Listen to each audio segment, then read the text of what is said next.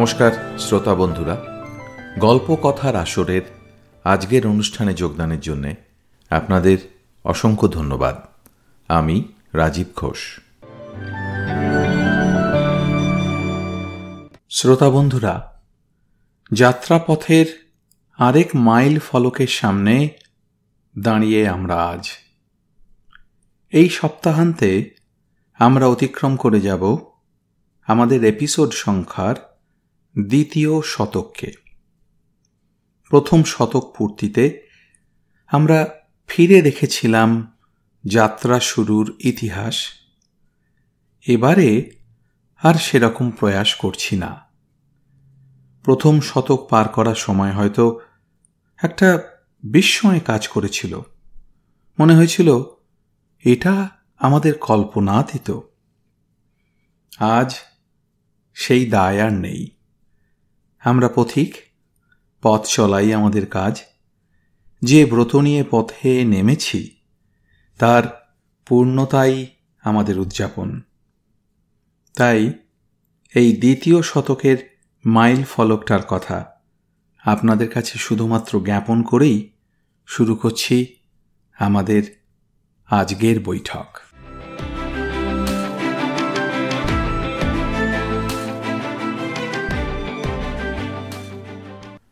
আজকের পাঠ হরিনারায়ণ চট্টোপাধ্যায়ের একটি ছোট গল্প। আমরা আছি।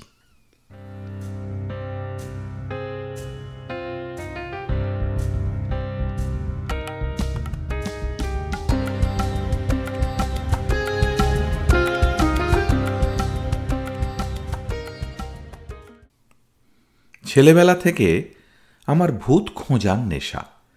যখনই পোড়ো বাড়ির খোঁজ পেয়েছি, যেটা ভূতেদের রাস্তা না সব কাজ ফেলে সেখানে গিয়ে হাজির হয়েছি। গুরুজনদের হাজার নিষেধ সত্ত্বেও রাত কাটিয়েছি সেখানে। কিন্তু ভূতের সন্ধান পাইনি। কতবার যে শ্মশানে ঘুরেছি তার ঠিক ঠিকানা নেই। অমাবস্যার রাতে কুকুর শেয়ালদের আগুন জ্বলা চোখ দেখেছি। এলোমেলো বাতাসে মরার খুলি থেকে অদ্ভুত শব্দ বের হয়েছে। তাই শুনেছি, ভয় পাইনি। সব দেখে শুনে একটা ব্যাপারে নিশ্চিত হয়েছি, ভূত নেই। ভূতের কাহিনী মানুষের কল্পনা। যারা বলেছেন সচক্ষে ভূত দেখেছেন, তারা নিছক চোখের ভুলের শিকার হয়েছেন। সভা সমিতিতে বন্ধুবান্ধবদের আসরে সরবে ঘোষণা করেছি, যে যাই বলুক ভূতরুত নেই। প্ল্যানচেট একটা নিছক ধাপ্পাবাজি। ঠিক এমনই সময় একটা চিঠি এলো। চিঠিটা লিখেছে শৈলেন, আমার কলেজের অন্তরঙ্গ বন্ধু শৈলেন দাস। শৈলেনও আমার মতন বিশ্বাস করত, ভূত নেই। ভূতের নিবাস মানুষের অলস মস্তিষ্কের এক কোণে। চিঠিটা খুব ছোট, মাত্র লাইন দুয়েকের। যদি ভূত দেখতে চাও, অবিলম্বে ঘাটশিলায় আমার কাছে চলে এসো। শৈলেন। শৈলেনের সঙ্গে কলেজ ছাড়ার পরে আর বিশেষ দেখা হয়নি। অন্য বন্ধুদের কাছে শুনেছিলাম, সে আমলকি আর হর্তুকির ব্যবসা করে। ঝাড়গ্রাম না ঘাটশিলা কোথায় রয়েছে? তো চিঠি পেয়ে বুঝলাম, শৈলেন ঘাটশিলায় রয়েছে। হয়তো ভূত সব বাজে কথা। আমাকে তার কাছে নিয়ে যাবার জন্য ভূতের অবতারণা করেছে। জানে, এমন করে লিখলে আমি না গিয়ে পারব না। কলেজে অধ্যাপনার কাজ, বছরের মধ্যে ছুটিই বেশি। পূজা পার্বণ, গরমের ছুটি তো আছেই, এছাড়া অন্যান্য উপলক্ষে কলেজ প্রায়ই বন্ধ থাকে। ঠিক করলাম, দিন সাতাকে ছুটি নিয়ে ঘাটশিলায় চলে যাব। পূজা কেটে গেছে, বাতাসে শীতের মিশেল এ সময় ঘাটশিলার জল বাতাস ভালো। কড়া শীত পড়েনি। ভূতের সন্ধান না পাই স্বাস্থ্যটা ফিরিয়ে আনতে পারব। যে কথা সেই কাজ। সুটকেস আর বিছানা নিয়ে হাওড়া স্টেশনে গিয়ে হাজির হলাম। ট্রেন ছাড়ার দেরি ছিল। কামরার এক কোণে মালপত্র রেখে একটা পত্রিকা কিনে বেঞ্চের উপর বসলাম। একটা গল্পের লাইন দুয়েক পড়েছি। হঠাৎ পরিচিত কণ্ঠে চমকে উঠলাম। আরে কি খবর? মুখ তুলে অবাক হলাম। সামনে দাঁড়িয়ে শইলেন বগলে খবরের কাগজ, হাতে রঙিন ব্যাগ। খবর আর কি? ভূত দেখাবার জন্য তুই তো নেমন্তন্ন করেছিলি। ভূতের উল্লেখে শৈলেনের মুখটা ম্লান হয়ে গেল। দু চোখে আতঙ্কের ছায়া। সে চুপচাপ দাঁড়িয়ে রইল। কিরে কথা বল। কি বলব? ব্যাপারটা আমিও ঠিক বুঝতে পারছি না। তোর কথা মনে হলো, তাই তোকে চিঠি লিখলাম। ভালোই করেছিস। ভূত যদি না পাই, তোর ঘাড়ে চেপে সাতটা দিন তো খেয়ে আসি। শৈলেন বলল, চল, এবার ট্রেন ছাড়বার সময় হয়েছে। তুই কোন কামরায় উঠেছিস? আঙুল দিয়ে কামরাটা দেখিয়ে দিলাম। দুজনে উঠে পাশাপাশি বসলাম। ট্রেন ছাড়তে আমি জিজ্ঞেস করলাম, কি ব্যাপার বলতো? তুই তো সাত জন্মে ভূত বিশ্বাস করতিস না। ঠিক আমার মতন। কি দেখলি? স্পষ্ট দেখলাম শৈলেনের কপালে বিন্দু বিন্দু ঘাম জমে উঠল। গালের পেশিগুলো কেঁপে উঠল থরথরিয়ে। সে মৃদু কণ্ঠে বলল, হঠাৎ বাতি বন্ধ হয়ে গেল। এক তিল হাওয়া নেই। দরজা জানলাগুলো নিজেদের ইচ্ছা মতো খুলছে আর বন্ধ হচ্ছে। পাশের ঘরে খুটখাট শব্দ। গিয়ে দেখি কেউ কোথাও নেই। এক ব্যাপার, যারাই ভূতের উপদ্রবের কথা বলেছে, তারা সবাই ঠিক একই কাহিনী শুনিয়েছে। এই হঠাৎ বাতি নিভে যাওয়া আচমকা জানলা দরজা খুলে যাওয়া। সেসব ঘরে রাতের পর রাত কাটিয়েছি। কিছুই দেখতে পাইনি। পাশের ঘরে খুটখাট শব্দ ইঁদুরের জন্য। বেড়াল আমদানি করতেই সে শব্দ থেমে গেছে। লাইনের গোলমালের জন্য বাতি হঠাৎ ফিউজ হয়ে গেছে। তাই হাসতে হাসতে বললাম, এসব ব্যাপারেও তুই ভয় পেয়ে গেলি শৈলেন। এর মধ্যে ভূত এলো কোথা থেকে? শৈলেন আমার একটা হাত চেপে ধরল। ভয়ার্ত কণ্ঠে বলল, ও সব কথা থাক ভাই, অন্য কথা বল, যা দেখবার গিয়েই দেখবি। কাজেই অন্য কথা পারলাম, শৈলেনের ব্যবসার কথা। তো তারপর তোর ব্যবসা কেমন চলছে বল? শৈলেন বলল, প্রথম প্রথম তো বেশ ভালোই চলছিল, আমলকি আর হর্তুকি কোনোটাই কিনতে হতো না। ট্রাক নিয়ে জঙ্গলে গিয়ে স্রেফ পেরে নেওয়া। তারপর সেই ট্রাক বড়বাজারে নিয়ে আসা। ইদানিং মুশকিল হয়েছে। কি মুশকিল? এই যারা সব জঙ্গল ইজারা নিচ্ছে, তারা জঙ্গলে ঢুকতে দিচ্ছে না। আমলকি, হর্তুকি, চালান তারাই দিচ্ছে। কিনতে গেলে এমন দর হাঁকছে যে আমার পোষায় না। তাহলে কি করবি? ভাবছি অন্য ব্যবসা ধরব। কি ব্যবসা? ঠিক করিনি। তুই চল, দুজনে বসে ঠিক করা যাবে। তবে ঘাটশিলায় আর নয়। কেন? না ভাই, ঘাটশিলায় আর থাকব না। থাকতে পারব না। অন্য কোথাও যেতে হবে। তারপর আর বিশেষ কথা হলো না। দুজনে দুখানা পত্রিকা নিয়ে ব্যস্ত হয়ে পড়লাম। খেয়াল হলো ওই খড়গপুর স্টেশন আসতে। শৈলেন বলল, তুই বস, আমি খাবারের চেষ্টা দেখি। শৈলেন নেমে যেতে কামরার চারদিকে নজর দিলাম। ভিড়ে আমার চিরকালের ভয়। এই ভিড়ের ভয় বাইরে বের হওয়া প্রায় ছেড়েই দিয়েছি। ঘাটশিলা চলেছি তাই প্রথম শ্রেণীতে। কিন্তু প্রথম শ্রেণি একেবারে খালি নয়। চারজনের জায়গায় ছজন বসেছি। সকলের টিকিট আছে কি না কে জানে? আজকাল তো টিকিট না করাইটাই রেওয়াজ হয়ে দাঁড়িয়েছে। বাইরে দৃষ্টি দিলাম। খড়গপুর স্টেশন বদলায়নি। খড়গপুরে এসেছিলাম বছর পাঁচেক আগে। খড়গপুরে ঠিক নয়। খড়গপুরে নেমে দীঘা গিয়েছিলাম বাসে। স্বাস্থ্যের কারণে নয়। ভূতের সন্ধানে। কে একজন খবর দিয়েছিল সমুদ্রের ধারে এক পরিত্যক্ত বাড়িতে ভূত থাকে? সন্ধ্যার অন্ধকার নামলেই নানা রঙের আলোর রেখা বাড়ির মধ্যে নাচতে থাকে। বাইরের সমুদ্রের গর্জন সেই সময় নিস্তব্ধ হয়ে যায়।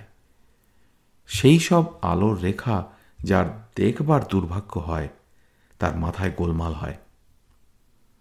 খবর সংগ্রহ করে জেনেছিলেন, কে একটা লোক সম্পত্তির লোভে কাকে যেন গলা টিপে এই বাড়িতে দম বন্ধ করে মেরে ফেলেছে।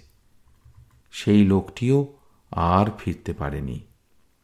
যতবার বেরোতে গেছে, রঙিন আলোর রেখা তার পথ আটকে ধরেছে।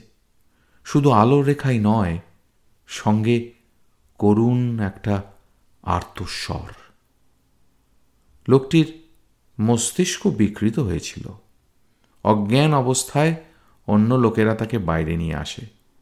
জ্ঞান হলে তার কথাবার্তা শুনে রাঁচির হাসপাতালে পাঠিয়ে দেয়। সেখানেই কিছুদিন পর লোকটির মৃত্যু হয়। সন্দেহ নেই, খুব জমজমাট গল্প। আমি গিয়ে সাত দিন ছিলাম।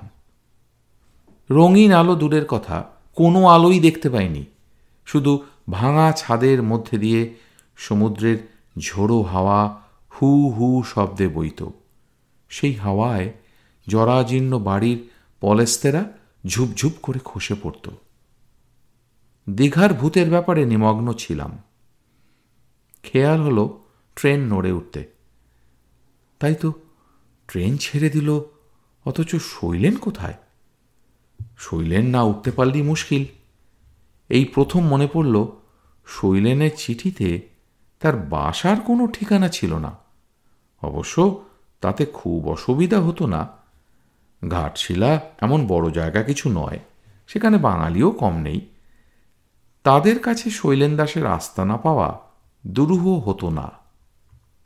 একটু পরেই শৈলেন এসে দাঁড়াল। কিরে, ট্রেন ছেড়ে দিয়েছে, কোথায় ছিলি? হ্যাঁ একেবারে গরম ভাজিয়ে আনতে না একটু দেরি হয়ে গেল। ছুটতে ছুটতে হাতল ধরেছি। নে, খা। শৈলেন প্রচুর গরম লুচি এনেছে, লুচি আর তরকারি। খাওয়ার পর ভরপেটে বেশ একটু ঢুলু নিয়ে এলো। যখন চোখ খুললাম, তখন ট্রেন ঘাটশিলা স্টেশনে ঢুকছে। বেশ লম্বা ঘুমিয়েছি। চোখ চেয়ে দেখলাম পাশে শৈলেন নেই। বগলে বিছানা, হাতে সুটকেস ঝুলিয়ে তৈরি হয়ে নিলাম। একটু এগোতেই দেখলাম শৈলেন দরজার কাছে দাঁড়িয়ে আছে। স্টেশনে নামা গেল। বেশ কনকনে বাতাস বইছে, পাহাড়ি ঠান্ডা। স্টেশনের বাইরে আসার পর শৈলেন বলল তুই এখানে দাঁড়া। আমি একটা সাইকেল রিক্সা ডেকে নিয়ে আসি। এখান থেকে বেশ দূর। ওই রঙ্কিনী দেবীর মন্দিরের কাছে আমার ডেরা। শৈলেন সিঁড়ি দিয়ে বাইরে নেমে গেল। আবছা অন্ধকার। তার মধ্যে দিয়ে দেখলাম প্রচুর সাইকেল রিক্সা গাদাগাদি করে দাঁড়িয়ে আছে। গোটা দিনের ট্যাক্সিও রয়েছে। দশ মিনিট, পনেরো মিনিট, কুড়ি মিনিট কাটল। শৈলেনের আর দেখা নেই। আশ্চর্য। সাইকেল রিক্সা ডাকতে এত দেরি হবে কেন? আধ ঘণ্টা কাটবার পর বিরক্ত হয়ে মালপত্র নিয়ে বাইরে এসে দাঁড়ালাম। বাইরে তখনও গোটা ছয়েক সাইকেল রিক্সা দাঁড়িয়ে আছে। একজনকে জিজ্ঞাসা করলাম রঙ্কিনী দেবীর মন্দির চেন? হা হ্যাঁ, হুজুর, বাইঠিয়ে।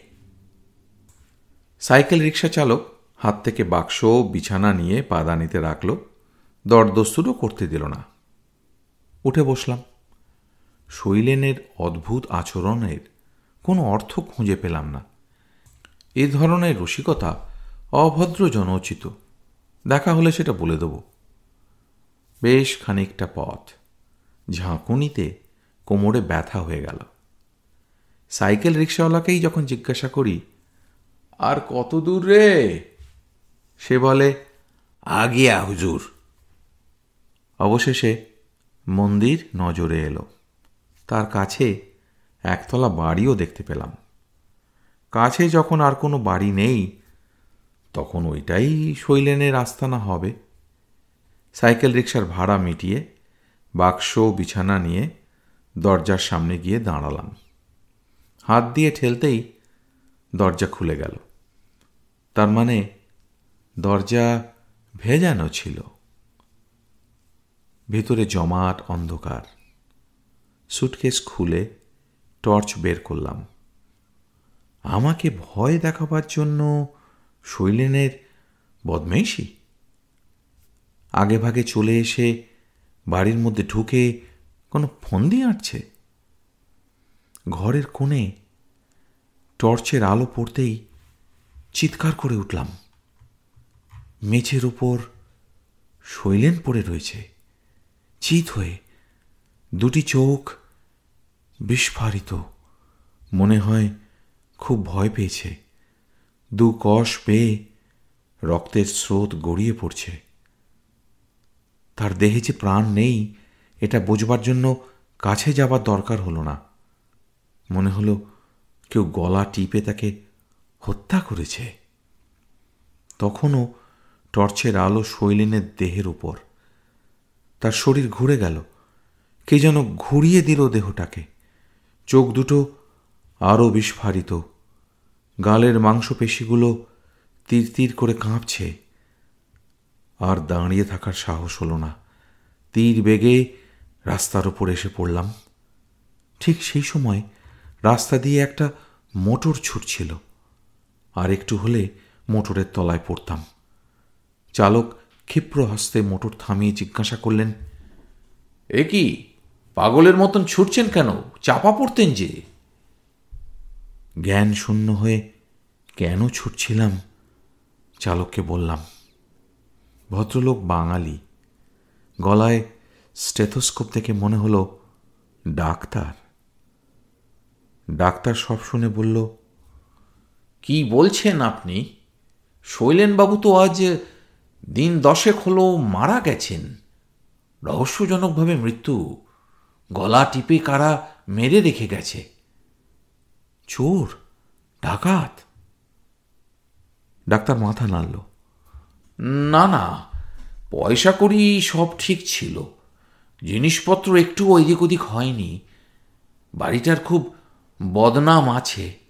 এর আগেও দুজন এভাবেই মারা গেছেন। কিন্তু আপনি দেখলেন কি করে? পুলিশ থেকে তো দরজায় তালা দিয়ে গেছে। বললাম কই? না তো, দরজা তো খোলা। চলুন তো, দেখি। টর্চের আলো ফেলতেই চমকে উঠলাম। দরজায় বিরাট আকারের দুটি তালা। ডাক্তার এ নিয়ে আর কিছু জিজ্ঞাসা করল না। শুধু বলল স্টেশনে যাবেন তো, চলুন, আমি ওই দিকেই যাব। রাস্তায় একটিও কথা হলো না। কোনো কথা বলবার মতন মনের অবস্থা আমার ছিল না। শৈলেনের বিভৎস দু চোখের দৃষ্টি আমাকে মুখ করে ফেলেছিল। প্ল্যাটফর্মে বেঞ্চের উপর বসলাম। জানি আমার কথা কেউ বিশ্বাস করবে না। যে লোকটা দশ দিন আগে মারা গেছে, সে হাওড়া থেকে ঘাটশিলা পর্যন্ত আমার সঙ্গে এসেছে, নিজের মৃতদেহ দেখাবার জন্য। এমন আজগুবি কথা কে বিশ্বাস করবে? দরজায় তালা আটকানো, মৃতদেহ কবে স্থানান্তরিত হয়ে গেছে? অথচ টর্চের আলোয় শৈলেনের সেই বিভৎস রূপ কি করে দেখলাম? ঠান্ডা কনকনে হাওয়া, কানের পাশে মৃদু কণ্ঠ, আমরা আছি আমরা আছি, অবিশ্বাস করো না। অবিকল শৈলেনের গলা।